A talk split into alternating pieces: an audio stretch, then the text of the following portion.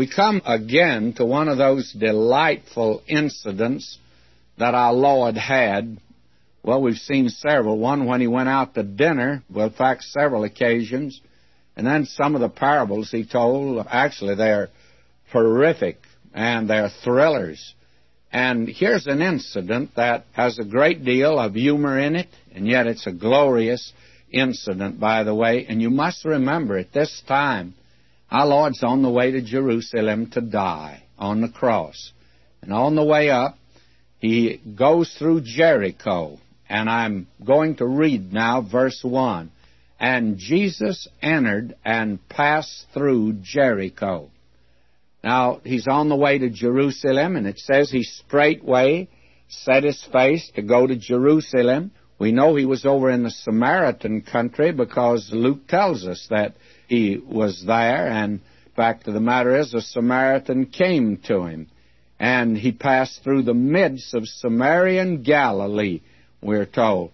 Well, he's off the beaten track now, that is, the road that he came down from the north to go to Jerusalem. Now he's gone down to Jericho. Why? He entered and passed through Jericho. Well, there's a sinner there. In fact, there were two or three of them there, and he's gone after them. And that's the reason he went through Jericho. And if you miss the movement here, you miss, I think, the entire message. You can widen this out and say that he entered and passed through this world. You see, Jericho was the cursed city. Joshua had pronounced the curse upon it. The city was cursed, and the man who rebuilt it was cursed. It was a city. It was a sort of resort area, I suppose like the Las Vegas of today. And it also had a great many that came down for vacation. And it was the place where the publicans lived. And the publicans were sort of like the modern mafia. They were tax gatherers, only a little worse than the ones we have today. And we are told Jesus entered and passed through Jericho. And he also entered and passed through this world. He didn't come down into this world to stay, and he came down to die. I entered this world to live. I'd like to live a long time. But he came into this world for one purpose to die.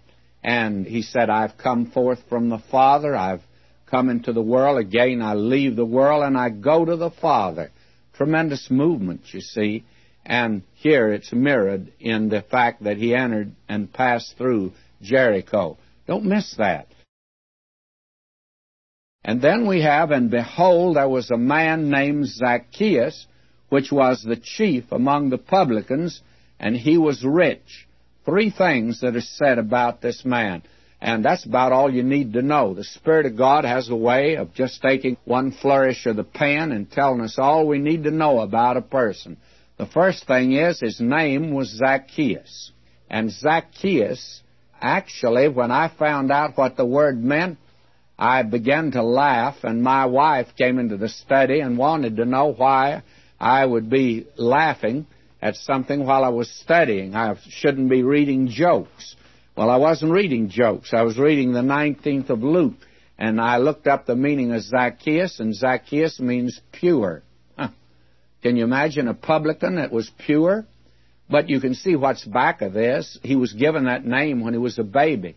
You see, his father and mother looked down at him, and they thought he was the most precious little fellow in the world, and he was so sweet and innocent. They called him pure. And I think there was a lot of fun down in Jericho when they called him by name. They said, Hello there, pure. And the fellow's a publican. He's a tax gatherer. What a name. But we do the same thing today. I think I've told you this, and if I haven't, I should have done it a long time ago. I have a grandson, and that's the biggest thrill I had. I'd be very frank with you, if I just only had known how much fun grandchildren are to had mine before I had my own children because the grandchildren are lots more pleasure. Of course, when they get crying and dirty, you can send them home. But this man Zacchaeus, I can well understand his parents look down at him, and it doesn't make any difference whose son that he might have been. If he'd been mine, been the same reaction. Why, a child may have a head like a ten cent watermelon, and we think it's the most beautiful child in the world. I had a professor at seminary that said you're going to meet many parents that want you to praise their babies, their new babies. And you can't be honest and say the baby is beautiful. Well, you can't say anything good about all of them. And he says, I've just learned in my ministry that when I walk in and I see one like that, I say, My, that's a baby. Well, now you're telling the truth when you say that, but you know that's taken as a compliment. My, that's a baby. And that's what Zacchaeus says. And friends, my, what a baby he was, because he was the chief among the publicans. They never dreamed he'd turn out as he did, but he did turn out he was chief among the publicans. One dark night, he had to weigh whether he would sell out to Rome or not, and that's what a publican was. A publican paid Rome so much for a certain territory to gather taxes. And then, of course, he went in and gathered lots more than he paid Rome for the privilege. And that means Zacchaeus had done pretty well. He was the chief among the publicans. He was the leader among them. And that night he weighed it. He said, if I become a publican, why, I'll give up my, not only his wonderful position in the nation, but he'd give up his religion. He'd have no more access to the temple. I think he's that publican who stood afar off and smote his breast and said, God be merciful to me, a sinner, or God make a mercy seat for me, a poor sinner, to come to. Because this Zacchaeus wanted to get back to God. And that night, he weighed it, and he said, Well, if I become a publican, I lose all those privileges, but I'm going to become rich. I can buy anything I want. Or I can go on as I am now. Well, it was a dark night, I say, because he made the wrong decision and he became a publican. He became the chief among the publicans. And the third thing, he was rich. Now, friends, he made it pay. He didn't go in this thing half-hearted. When he went in to collect taxes, if the widow couldn't pay her taxes, he put her out. If the man didn't have enough, well, he took a mortgage on the place. And I tell you, he had robbed many a person. This was this man Zacchaeus. But when he had made that decision and became a publican, he found out that if you have all the wealth in the world, it doesn't satisfy your heart at all. And he wished he could go back, but he had gone down a one way street, and there wasn't any way to get back to that mercy seat. And he wanted mercy, and our Lord knew that. In fact, our Lord told about him. And now he comes down through this place of Jericho in order that he might get him, in order that he might take him with him, not to Jerusalem, but to Take him to the cross, if you please, and show him that there's salvation for him. Well, he was interested. We read next, he sought to see Jesus, who he was and could not for the press because he was little of stature. A friend of mine, a seminary professor who just about lost his faith, he's puzzled, he says, about whether there was one blind man or two blind men. I kiddingly told him there are two blind men and you can prove it. The blind man when Jesus entered Jericho and Zacchaeus. He looked at me puzzled. What do you mean Zacchaeus is blind? Well, it says that he could not see for the press, and the reason he was, he was little stature. He had eyes, but they weren't up high enough for him to look over the crowd.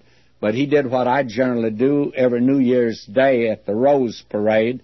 I've learned long time ago there's no use going down there and sit on the line of march all night long. Somebody says, well, why don't you invest a few dollars and buy a seat? Well, to tell the truth, I like to take pictures, and after all, I'm Scotch, and I'd much rather save the money. So what I do is take a ladder down, and I put it back of the crowd. I climb up and look over everybody, and I'm able to see the Rose Parade. And Zacchaeus, he was short of stature. He couldn't see either. But you notice what he did. He wasn't able to get a ladder, but there happened to be a sycamore tree there. He ran before and climbed up into a sycamore tree to see him, for he's to pass that way. And while I was over in that land, I took a good look at a sycamore tree. They've got them right down there at Jericho today. And they're like our sycamore trees in one sense. Sycamore tree's pretty hard to climb, friends. It has slick bark, and it's always a long ways to the first limb. And I think that this little fellow had a hard time getting up that tree. He's a short fellow to begin with, and it's a long ways to the first limb. And I tell you, he sweated it out, and he finally got up there and sat down on a limb among the leaves and thought he was secluded there. and had a private box for the parade. And he waited, and sure enough, Jesus came by, and our Lord knew he was there. He'd gone through Jericho to get him. And I read verse 5 And when Jesus came to the place, he looked up and saw him and said unto him, Zacchaeus, make haste and come down, for today I must abide at thy house. And I think when our Lord looked up and saw him and said unto him, I think that he laughed. Somebody says it doesn't say that. I know it doesn't. But friend, if you can't read this without seeing the humor in it. Our Lord, I think, looked up as if to say, Well, Zacchaeus, you wanted to see me and you really worked to get up that sycamore tree, and you are there. But make haste now and come down. Make haste. Well, the fellow had been all half a day getting up there. But it didn't take him long to get down. It's lots easier to come down than to go up. And so our Lord says, I must abide at thy house. And our Lord didn't stop at the mayor's house. He didn't stop at any prominent place. Certainly no Pharisee's house here. But he was going to stop at this man, Zacchaeus. And we're told he made haste and came down and received him joyfully. I tell you, Zacchaeus was having fun now, and I think it was a joyful occasion. And when they saw it, oh, notice that, they all murmured, saying that he was gone to be guest with a man that is a sinner. And who is they? He made haste and came down, received him joyfully, and when they saw it, Who's they? Well, it's that same crowd that's still gossiping today. Somebody comes to me and said, Do you know what they're saying, God Dr. McGee? What? Who's saying? Same crowd. They're always gossiping. They always have been gossiping. And they were gossiping here. And they said, Can you imagine it? That he's gone to dinner with a man that is a sinner?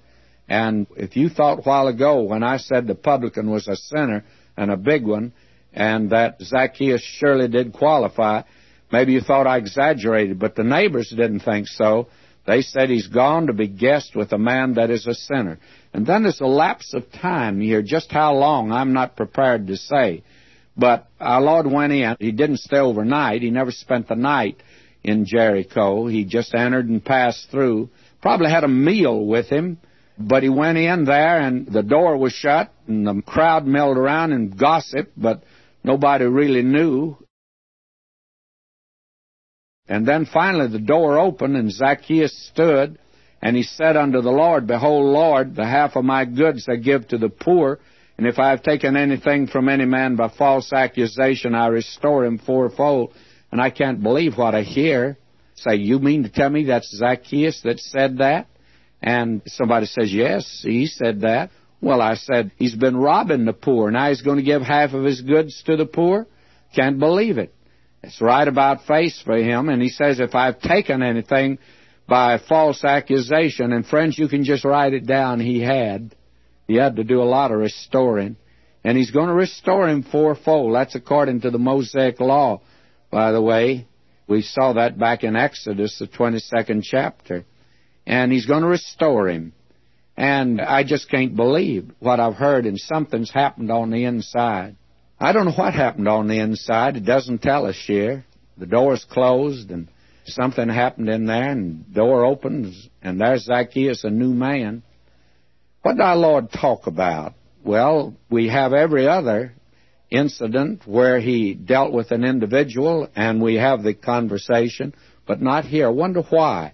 Well, I think for a purpose. The Spirit of God didn't give us this. First of all, let me say that our Lord, every time He talked to anyone, He always talked about two things man's need, and second, God's ability to meet that need. Well, He didn't have to tell Zacchaeus he was a sinner. Zacchaeus knew it. Everybody said he was. You see, all the neighbors did, and he admitted it. He was a sinner. And the second thing, he told him about God's ability. What was it that he told him about? I think that I know. He told him that I'm going to Jerusalem to die on the cross, that there might be a mercy seat for you to come to, Zacchaeus.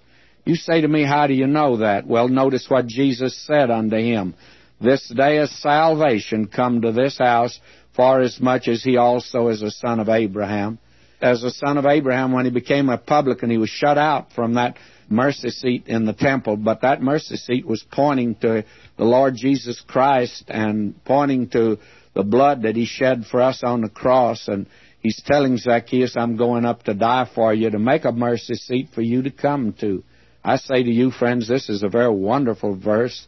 It's a very wonderful passage of Scripture that we have here, do we not?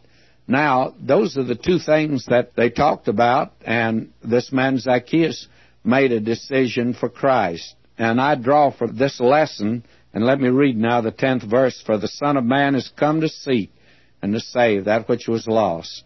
First of all, let me say that this man, Zacchaeus, came to the door and he didn't say, Jesus saves and keeps and satisfies. Now that's a good testimony if it's the truth when you give it.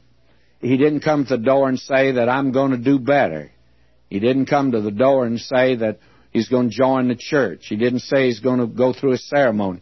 He came to the door and he said, I'm changed. I'm a new man. I'm going to do differently than I've ever done before. I'm turning to the Lord Jesus Christ as my Savior.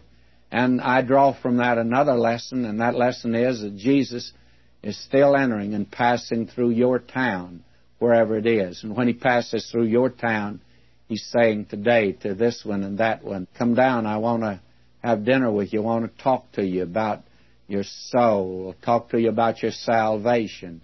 And what about it, friends? Has He entered and passed through your home, through your heart?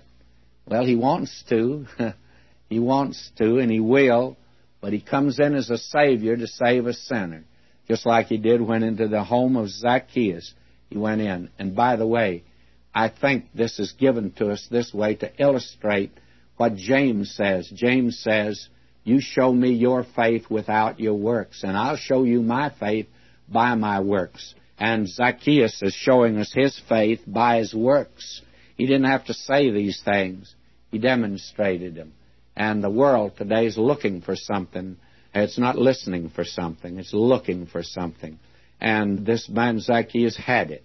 Jesus had been to his house, and you can always tell the house Jesus has been to. It'll be different. You can tell the heart Jesus has entered. It'll be different. These are the things that are all important here. Now, I've spent a great deal of time with this because I consider this a very important incident, as you can see. Now we have the parable of the ten pounds, and they're, by the way, very important also. I'm reading verse 11. And as they heard these things, he added and spake a parable, because he was nigh to Jerusalem, and because they thought that the kingdom of God should immediately appear. Now he was coming to Jerusalem to die. And many of them, including his apostles, thought the kingdom was about ready to come. And it wasn't. That is, to be established on the earth, and he was going to die. So he's showing them here that the kingdom was really postponed, that he's going to go away, and he'll come again. He said, Therefore, certain noblemen went into a far country to receive for himself a kingdom and to return. You see, he's gone back to heaven. He gets the kingdom from the Father, not from you and me. We don't vote him in. When he comes next time, we're told that he'll dash them in pieces with a rod of iron. Friends, he's not asking anybody to vote for him when he comes the next time. They'll either receive him or they'll be destroyed. That's the way it'll be next time. He came the first time as a Savior. Now he said he's gone away to receive a kingdom. And he called his ten servants, delivered them ten pounds, said unto them, Occupy till I come. But his citizens hated him and sent a message after him saying, We'll not have this man to reign over us. And that's just about what the world is saying to him today. But that's not going to keep God from sending him to the earth. They've rebelled against God and his Messiah, but they say, let's get rid of their cords. Let's get rid of him. We don't want him to rule over us. Well, he's going to anyway. It came to pass that when he was returned, having received the kingdom, then he commanded these servants to be called unto him, to whom he had given the money, that he might know how much every man had gained by trading. You see, the important thing is that while he's away, friends, he's given to you a pound. And here it's all the same. Thy pound hath gained ten pounds.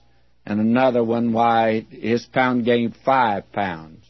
And here he's giving to every man an opportunity, and that opportunity is the pound. And you're to be faithful for whatever he's made you a steward of. Your pound may be a whole city, And another man's pound may be just a handful of people. Another man, well, another woman, it may be just a home. But they're to be faithful. And when he comes, why, he's going to reward them according to their faithfulness, you see. That is the important thing faithfulness. Now we have in this chapter the record of the triumphal entry, but we've had that before in Matthew and we've had it in Mark and we're going to get some more in John. So I'm going to pass that by here. We did say before that he entered Jerusalem three times, and when you put Matthew, Mark, and Luke together, you can see came in first on the Sabbath day and just looked around, went out.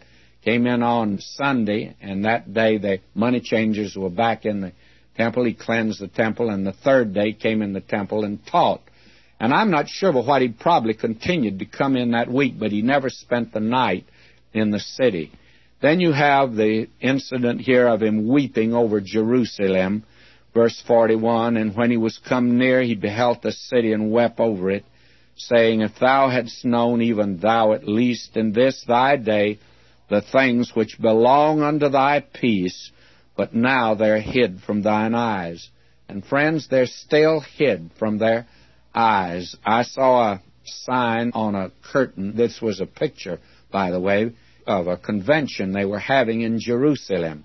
And this big motto on the curtain, in which the convention meant, said, Science will give us peace in our day. Well, our Lord said that you just don't know what it is that's going to bring peace. And science has not brought them peace. It's given them some pretty good weapons and also an atom bomb. And so he weeps over Jerusalem because of that. Then we find him here cleansing the temple again. He cleansed it at the beginning of his ministry. John gives us that.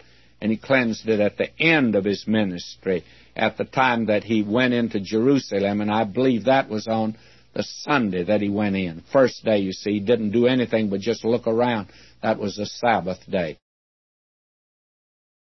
We come now to the 20th chapter of the Gospel of Luke, and our Lord now is coming into Jerusalem.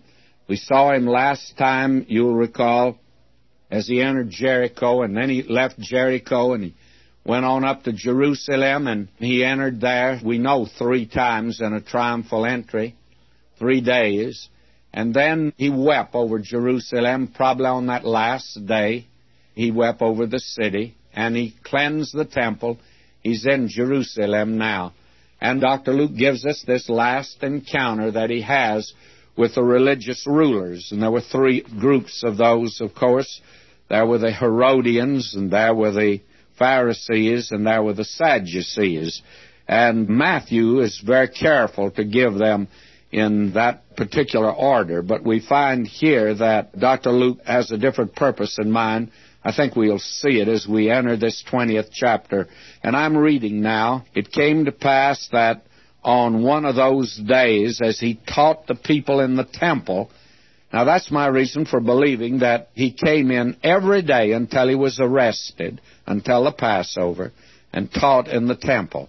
And he preached the gospel. The chief priests and the scribes came upon him with the elders. And they spoke unto him, saying, Tell us by what authority Doest thou these things, or who is he that gave thee this authority? And he answered and said unto them, I'll also ask you one thing, and answer me. And again, have you noticed, his method was the Socratic method, as it's called. That is, he answered a question with a question. It's a good way, by the way, especially if you've got a good question. And his question here is the baptism of John, was it from heaven or of man? Well, that was one they couldn't answer. you see, if they said it's of John, well, notice they had to go off and have a huddle to see whether they were going to answer it. And they reasoned with themselves, saying, If we shall say from heaven, he will say, Why then believed ye him not? That is, if John's baptism was from heaven, and if we say of man, all the people will stone us, for they be persuaded that John was a prophet. And they answered that they could not tell whence it was. And Jesus said unto them, Neither tell I you by what authority I do these things. In other words, you see, their question was not an honest and sincere question. If they had been willing to accept John, they would have been willing to accept him, you see. So he moved right back to John and said, Now, what do you think of John? And therefore, that would answer the question about his authority. In other words, if they had accepted John, they would never have questioned the authority of Jesus. I feel like questions like, where did Cain get his wife? Well, where did he get his wife? Married his sister, of course. That's no problem.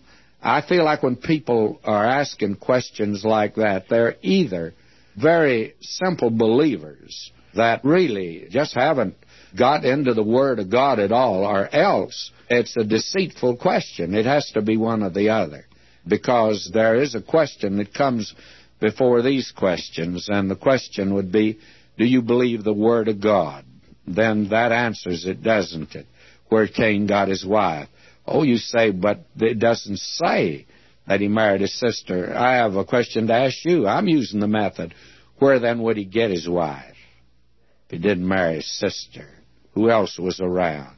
I mean, you know, God expects us to use the noodle that's on top of our shoulders. And the problem today is that there's so many people, when they come to the Bible, they leave their head somewhere else. And we need to use it because the Bible will respond to good, common, consecrated sense. And that is the question here, and he answered it, by the way. He answered it by not answering it. If they'd been sincere, they would have had an answer. Now, he gives the parable of the vineyard here, and this is the one we've had it in Matthew and Mark, and the vineyard, of course, is Israel. And let me read. And began he to speak to the people this parable. A certain man planted a vineyard, and led it forth to husbandmen, and went into a far country for a long time. And at the season he sent a servant to the husbandman that they should give him of the fruit of the vineyard. But the husbandman beat him, sent him away empty. And this, you remember, is the parable where when he sent one servant and they beat him up, he sent another and another. And that's the way God had done. He'd sent prophet after prophet to them, and they had absolutely rejected the prophets, had stoned many of them, killed them.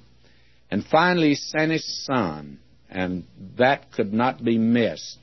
That is the meaning, because it was obvious that he was talking about himself, the Son of God but also he's telling them exactly what they've got in their mind and heart to do with him and what they're going to do with him, and God will permit it that he will be crucified. But notice how he concludes this. Verse 17, And he beheld them and said, What is this then that is written? The stone which the builders rejected, the same has become the head cornerstone. In other words, you may destroy him, that is, by killing him. But you wouldn't destroy the purpose of God because that stone which you reject, that'll become the headstone of the corner. But now he says, Whosoever shall fall upon that stone shall be broken. You can fall on the stone today and be saved. You have to come as a sinner, broken in spirit, broken in heart. And when you do, well, you'll be saved. And you'll be on the foundation that no man can lay than that which is laid, which is Jesus Christ the stone. But on whomsoever it shall fall, and Daniel told about that stone that'll come in judgment someday, it'll grind him to powder. Now, this is as clear as the noonday sun. It couldn't be misunderstood. Now they came to him, we're told here, verse 19, the chief priests and the scribes, the same hour sought to lay hands on him, and they feared the people, for they perceived he had spoken this parable against them. And he sure had. You see, they got the point. The trouble of it is there too many in the church miss it today. Now they ask him, saying, Master, we know that thou sayest and teachest rightly, neither acceptest thou the person of any, but teachest the way of God truly. The thing is that they're a bunch of hypocrites. Is it lawful for us to give tribute unto Caesar no? And of course the Herodians are the ones who posed this question because they wanted to get rid of Caesar and they wanted to put the house of Herod over Israel. And they asked him, Is it right to give tribute to Caesar? Is it lawful for us to give tribute to Caesar or no? And he perceived their craftiness and said unto them, Why tempt ye me? Show me a penny. And we've had this one before. They said to him, Caesar's. And again, he borrowed the penny. Why? Because he didn't have one, friends. And he's using theirs. And he says, now you are using Caesar's money. It's got his superscription on it. You're using his roads. You accept his protection. Well, you should pay taxes, therefore. I think maybe they were maybe being a little overtaxed in that day as we are in our day. And then we have here another group came to him, the Pharisees, then we had the Herodians. Now the Sadducees come. And the Sadducees are the worst crowd of all in my book. Now let me read verses 27 and 28. Then came to him certain of the Sadducees, which deny that there is any resurrection, and they asked him, saying, Master, Moses wrote unto us, if any man's brother die, having a wife, and he die without children, that his brother should take his wife and raise up seed unto his brother. And that was true. It's in Deuteronomy 25, 5 and 6. It's an unusual law. By the way, it worked in the case of Ruth, in the book of Ruth. Only instance I know where it's in operation. And here we see it again being used.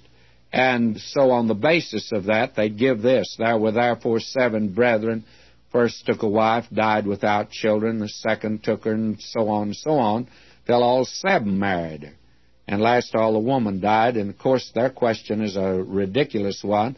In the resurrection, whose wife is she? All seven had her to wife.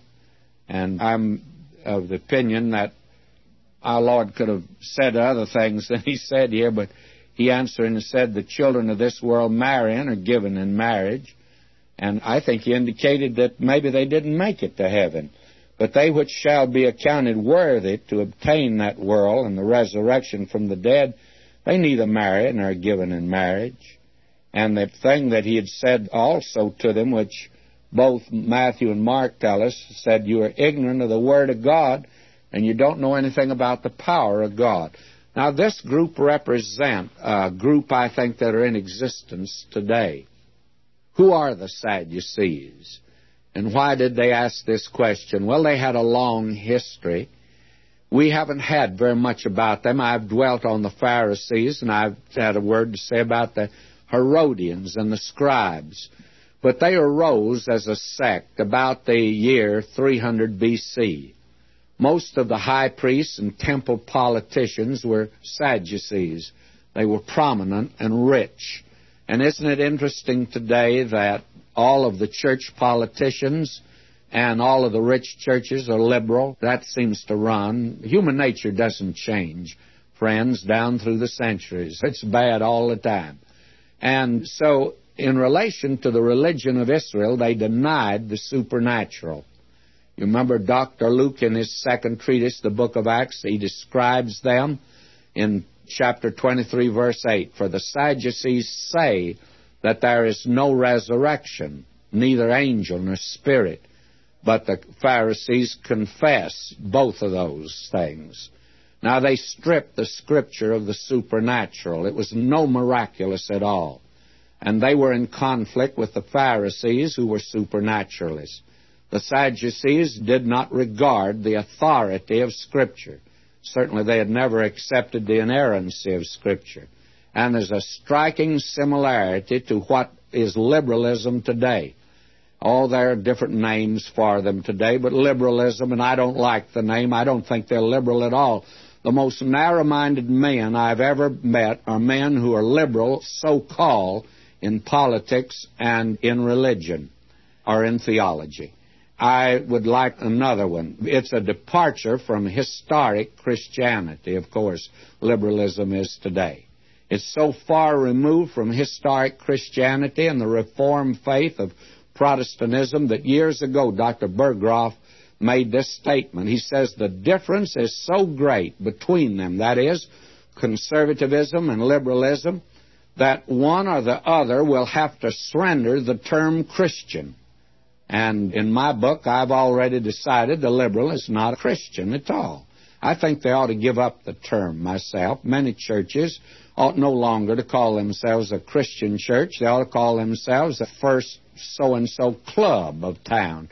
We are the first religious club or the second religious club or the Boulevard Religious Club because it's not a church, it's not Christian.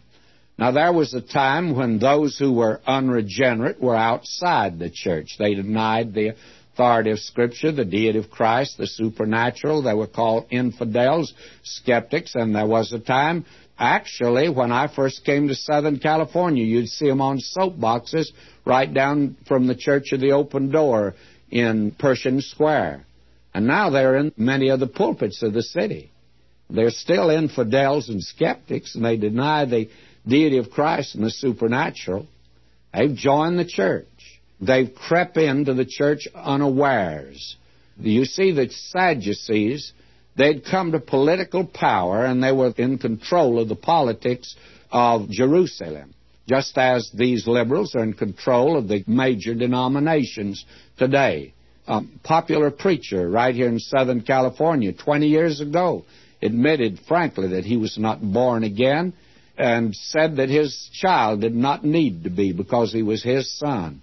I don't know why any man would think because he had a son that he would be different from the drunkard in the gutter or the prostitute on the street.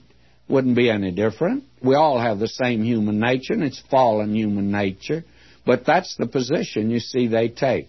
Now, the Sadducees were the greatest enemies which Christ had and they were the main instigators of the first persecution of the church.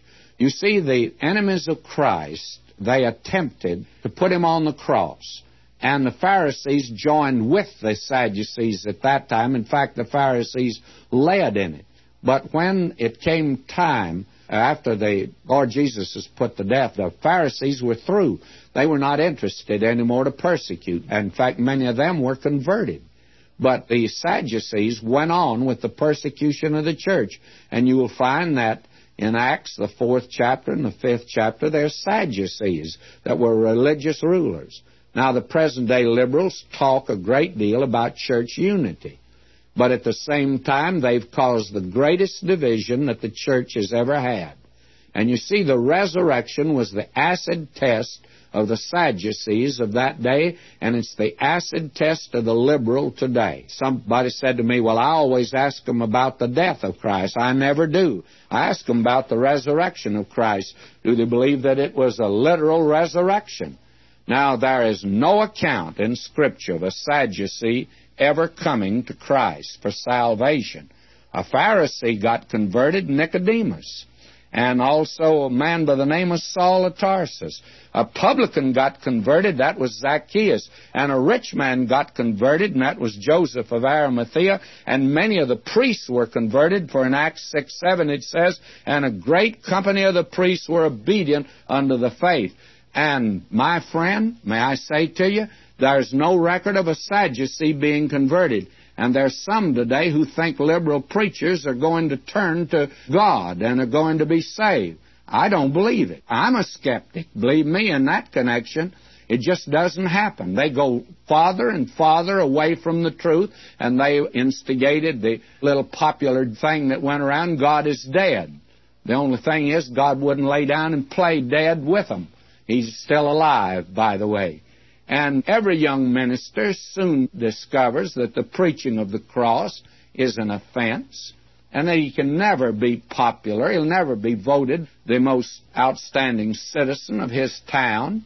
He'll never find himself in a great position politically, and he will not get on TV very often. The subtle temptation is to throw the gospel overboard and become a popular preacher. I think that's back of it, like Judas, sell Jesus. Peter denied him, but he loved him, and he came back to it. And my friend, when a man sells Christ for popularity, he'll never come back. Can the Ethiopian change his skin or the leopard his spots? Next time some starry eyed optimist tells you that the liberals are coming back, you forget it, will you? The Sadducees were the worst enemies that the gospel of Christ has ever had, whether it's in the first century or the 20th century or the 21st century. And they could quote Scripture. Oh boy, could they quote Scripture. They said Moses wrote. The liberal quotes the Bible, but my, he quotes it for a purpose. And we have here these Sadducees that came. They denied the resurrection, and their problem was They did not know the Scripture. They're ignorant of it. And I'm amazed how ignorant they are of the Scripture. And they're also ignorant of the power of God. May I say, and I'd like to go farther into this, the Sadducees of the first century and the Sadducees of the 20th century are the greatest enemy that the Lord Jesus Christ has ever had. And the important thing is that our Lord makes it clear that in heaven you don't marry given in marriage, and that doesn't mean that a man and wife down here can't get together in heaven if they want to be together, but they're going to be some won't want to get together, and that'll be all right also. However, they'll both have new natures. Maybe they'll be on speaking terms at least. And the very interesting thing is that we're not going to be angels in heaven anyway. When I was a little boy, they had us singing in Sunday school. I want to be an angel and with the angels sing. And that's all I remember the song. And the reason I remember that is because I didn't want to be an angel, and I sure was far from it. Nobody ever accused me as a boy of sprouting wings. They always the question was, "What you been doing?" And what did you get into today? Well, may I say to you, I was certainly happy to find out I'm not going to be an angel. Now the Lord Jesus concludes all of this by turning a question on the scribes. Verse 39, then certain of the scribes answered and said, Master, thou hast well said.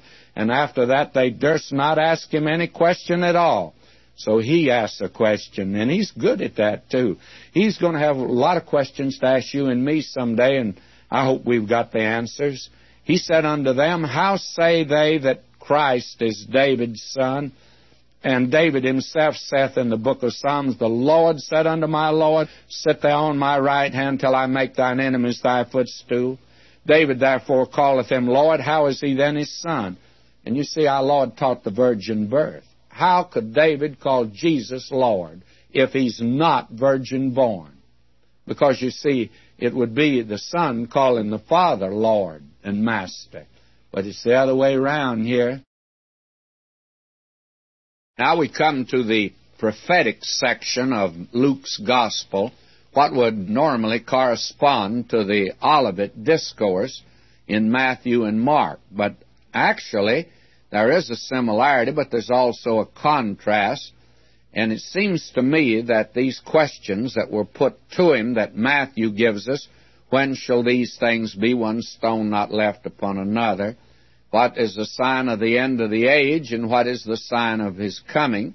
That you have just a little different construction here in Dr. Luke's Gospel, and that probably he spoke on this on several occasions, and certainly toward the end of his ministry he did. And what we probably have here is he answered the first questions of the disciple in Luke's account, and then later they came on the Mount of Olives and asked him in detail. Then he gave the more formal and complete statement.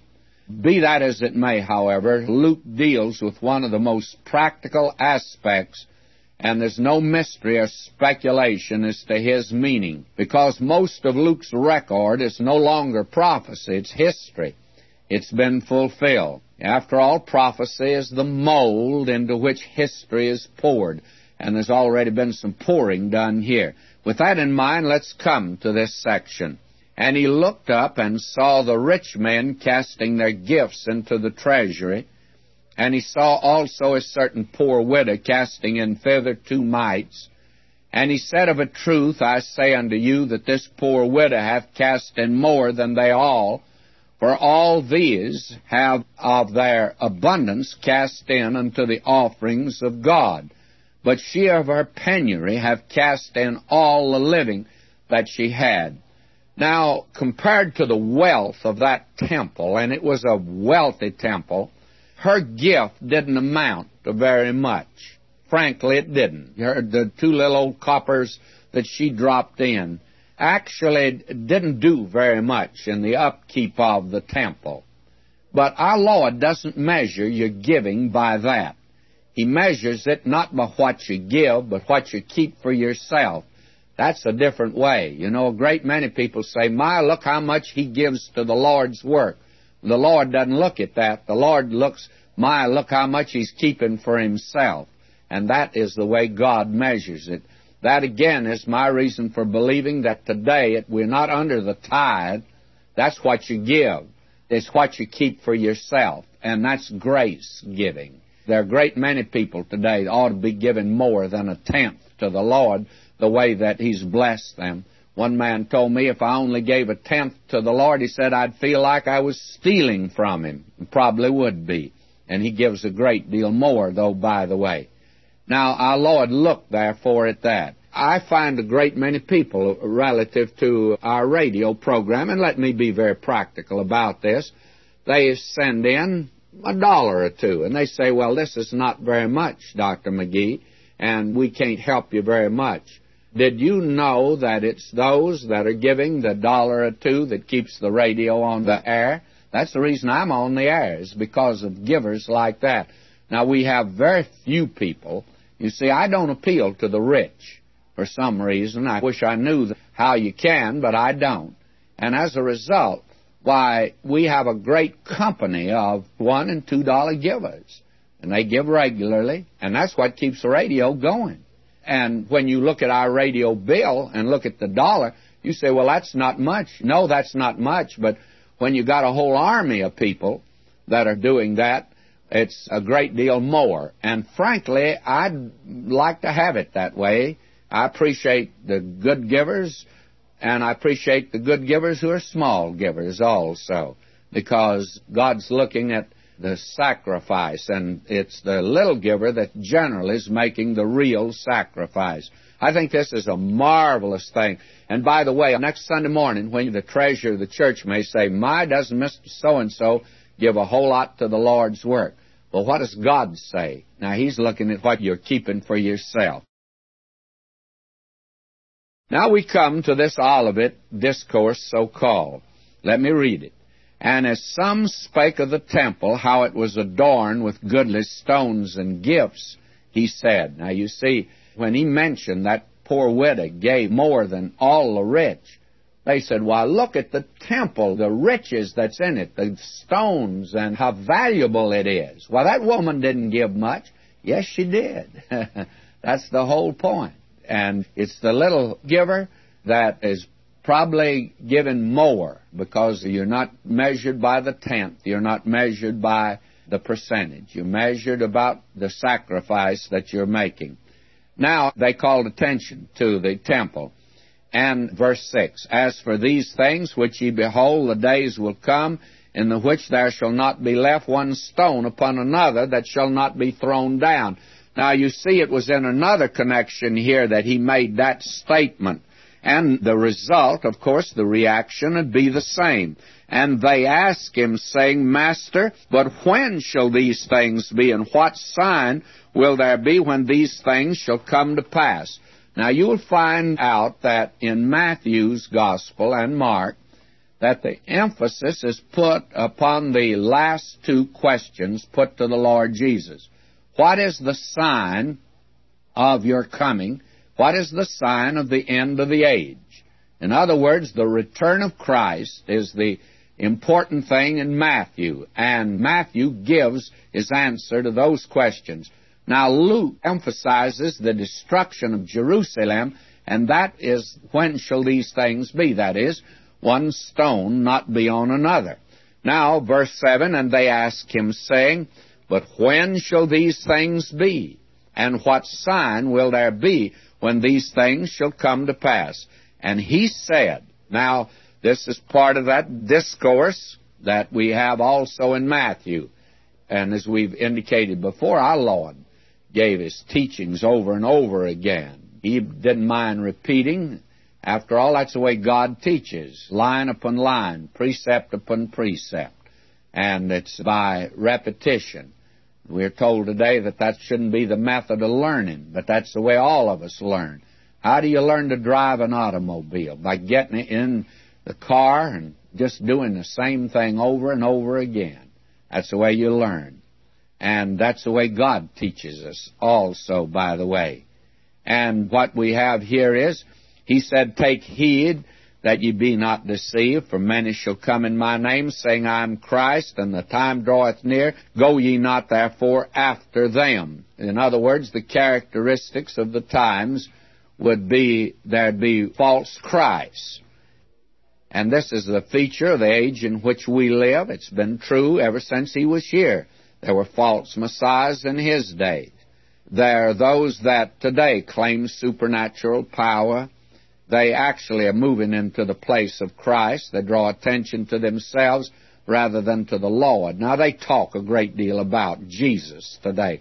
I know you hear all of that, and it's saccharine sweet, but actually, it does not glorify Him one whit because it's taking away the glory from Him. And we're seeing that, and it's being increased as we approach the end of this age. I think that there are quite a few false Christs that are walking around today, and false religion is certainly in abundance. And then he says in verse 9, But when ye shall hear of wars and commotions, be not terrified, for these things must first come to pass, but the end is not by and by. Then said he unto them, Nation shall rise against nation, and kingdom against kingdom. And that's another characteristic of the age, war. A sign of the age. It's not a sign of the end of the age probably be intensified toward the end of the age, and especially as you draw nearer, the wars increasing, they're not decreasing. Pacifism is growing, and right now, the pacifists today are busier than they've ever been before. But the Word of God also says, when they shall say peace and safety, then sudden destruction cometh upon them. We are right now in that position. Wars identify the entire period until the Lord returns. Every war produces a fresh crop of prophets, always. And all you have to do is to turn to the church page of any metropolitan newspaper today on Saturday and notice the prophets that are abroad today in the false religion. There's not been a century since the days of Christ that wars were not in evidence. And that's another sign. And then there's something else of the whole age. And great earthquakes shall be in divers places, famines and pestilences, and fearful sights, and great signs shall there be from heaven. That's another feature of the age, probably intensified toward the end. And then verse 12, but before all these, they shall lay their hands on you and persecute you, delivering you up to the synagogues and into prisons, being brought before kings and rulers for my name's sake, and it shall turn to you for a testimony. Now, who's he talking to here? Well, he's talking to the nation Israel. And that's another feature of the age. The application is for them. But you will also find that Christians were to be persecuted. You find that later on. He made it very clear in his ministry. Our Lord did. If the world hated me, it'll hate you also. If you're a follower of Christ, you're not going to win any popularity contest, I can assure you. Now, we have here again this same thing that's broken out.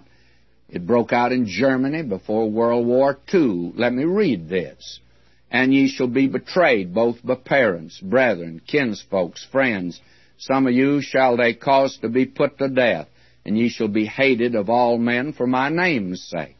But there shall not a hair of your head perish, and your patience possess your souls. Now this is given specifically for the 144,000 who will be indestructible during the time of the Great Tribulation period. And that has not been true so far.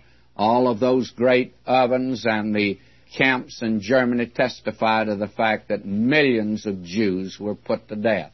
But the 144,000 in the days of the Great Tribulation, when the suffering will be more intense, will be indestructible. Now, will you notice what he says? When ye shall see Jerusalem compassed with armies, then know that the desolation thereof is nigh. Now, what is he talking about? They said, When shall these things be? One stone not left upon another. Well, that took place in the days of Titus, the Roman, when he came to Jerusalem in 70 A.D., and he besieged the city. And that's just a small miniature picture of what it's going to be in the last days. And when ye shall see Jerusalem compassed with armies, then know that the desolation thereof is nigh. I'm of the opinion that some of these men who saw the destruction of Jerusalem just a few years after this, about 40 years afterward, I'm sure that one turned to the other when he looked over the battlements of the walls of Jerusalem and he saw the banners of the army of Titus the Roman down there and all the legions' flags unfurled. One turned to the other and said, You know, this is the day that he talked about.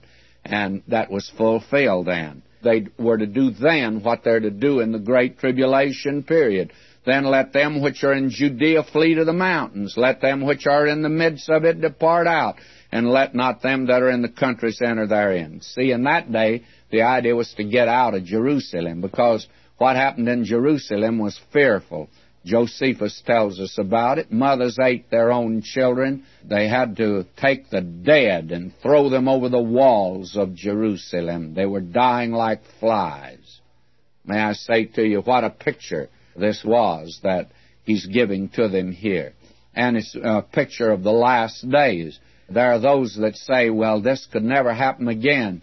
It happened once, friends, and that's a matter of history. He said it was going to happen, and it did. He says it's going to happen again. You know something? I believe he's right. And it looks like that he might be right the way things are moving today, by the way. Now he goes on to say here, These be the days of vengeance, that all things which are written may be fulfilled. He told them that when they said, His blood be on us and our children. My, they were scattered. Titus put them in slavery.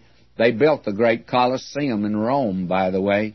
But woe unto them that are with child, and to them that give suck in those days. For there shall be great distress in the land, and wrath upon this people. It was, friends. You can't escape the facts of history. They shall fall by the edge of the sword, and shall be led away captive into all nations, and Jerusalem shall be trodden down of the Gentiles until the times of the Gentiles be fulfilled. Now I want to call your attention to something that is, to my judgment, the most amazing thing in the world. For 1900 years, from the day that Titus entered that city, they have never been able to get the Gentiles out of the city of Jerusalem. They've controlled it from that day down to the very present. Now, I'm not going through the history of that today. It's very interesting to go through but I want to call your attention to the present day. Isn't it interesting that in our day, that though they got control of the city, they could not get the Gentiles out. Why? Well, the holy places are there.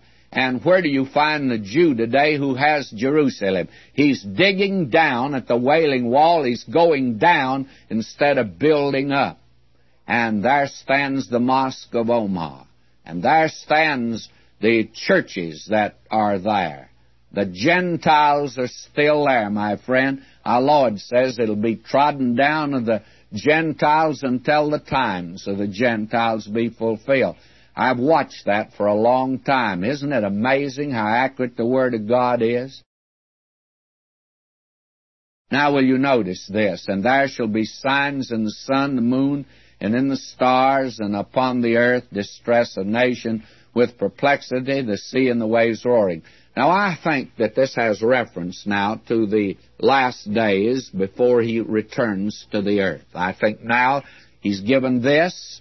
This has already been fulfilled. Now he says this is the way it's going to be in the last days. Men's hearts failing them for fear, for looking after those things which are coming on the earth for the powers of heaven shall be shaken. Now I know that there are those that quote this and they give this as a picture of today. My friend, if I may use an old bromide that we've heard for years, it's the common colloquialism of the street. You ain't seen nothing yet. You ain't seen nothing yet. If you think this, what we are seeing today, is the fulfillment of this verse, you're entirely wrong. Wait till it really comes to pass, the last days. Verse 26 Men's hearts failing them for fear, looking after those things which are coming on the earth, for the powers of heaven shall be shaken. This is something more than what we're seeing today. It's bad enough today, don't misunderstand me. But wait till we get to this day. And then shall they see the Son of Man coming in a cloud with power and great glory. May I say to you, things are happening so fast today that the church could be taken out in a moment we'd move into this orbit. Even before this tape I'm making today gets to you on the radio, these things may begin to come to pass on the earth and the church may be gone. And if it is, I won't be here to carry on the program, and I hope all of you listening in won't be here to listen to it either. I hope that we'll be in His presence. Now will you notice, and then shall they see the Son of Man coming in a cloud with power and great glory. And this is His return to the earth. When these things begin to come to pass, then look up and lift up your heads, for your redemption draweth nigh. Now, if you want to bring in a verse that could have application today, and I'm not going to insist on it, but it could, are these things beginning to come to pass? I'm not in a position to know. I have no inside information. There's some men today that seem to have all this information, but I don't have it. And all I can say is that my salvation and my redemption is nearer than when I first believed. And I know He's coming. That's the thing that's all important to me, and He's going to take His church out of the world. Then he gives the parable of the fig tree here again, and I must say that I still consider it to be the nation Israel. They'll be the one. You see, they've always been a sign. God's timepiece is not B-U-L-O-V-A, and it's not G-R-U-E-N. God's timepiece is I-S R A E L. Now he gives some timely warnings in view of his coming. Verse 34 Take heed to yourselves, lest at any time your hearts be overcharged with surfeiting and drunkenness and cares of this life, and so that day come upon you unawares. Don't let down your guard today, friends. Don't give up. These are great days to live for God. That's what we're called to do. I'm not called upon to reform the world or change the world. That's God's business. That's not my business. He's asked me to live for Him, asked me to get the Word out, and I'm trying to do that. And with your help and by His grace, we're going to do it. But the thing is, this is very comfortable to know that you're in the will of God. That's the important thing. And He says, Watch ye therefore and pray always that ye may be accounted worthy to escape all these things. How are you going to be worthy? I can't be worthy. The only thing that'll make me worthy is Christ, and therefore, if I trust Him, and I'm committed my way to Him, and I'm looking for the grace of our Lord Jesus Christ, and that's the way I'm going to go out with the raptures by the grace of God. And will you notice? And all the people came early in the morning to him in the temple for to hear him. And I'm of the opinion that many of us would have been there, would we not, to have heard him.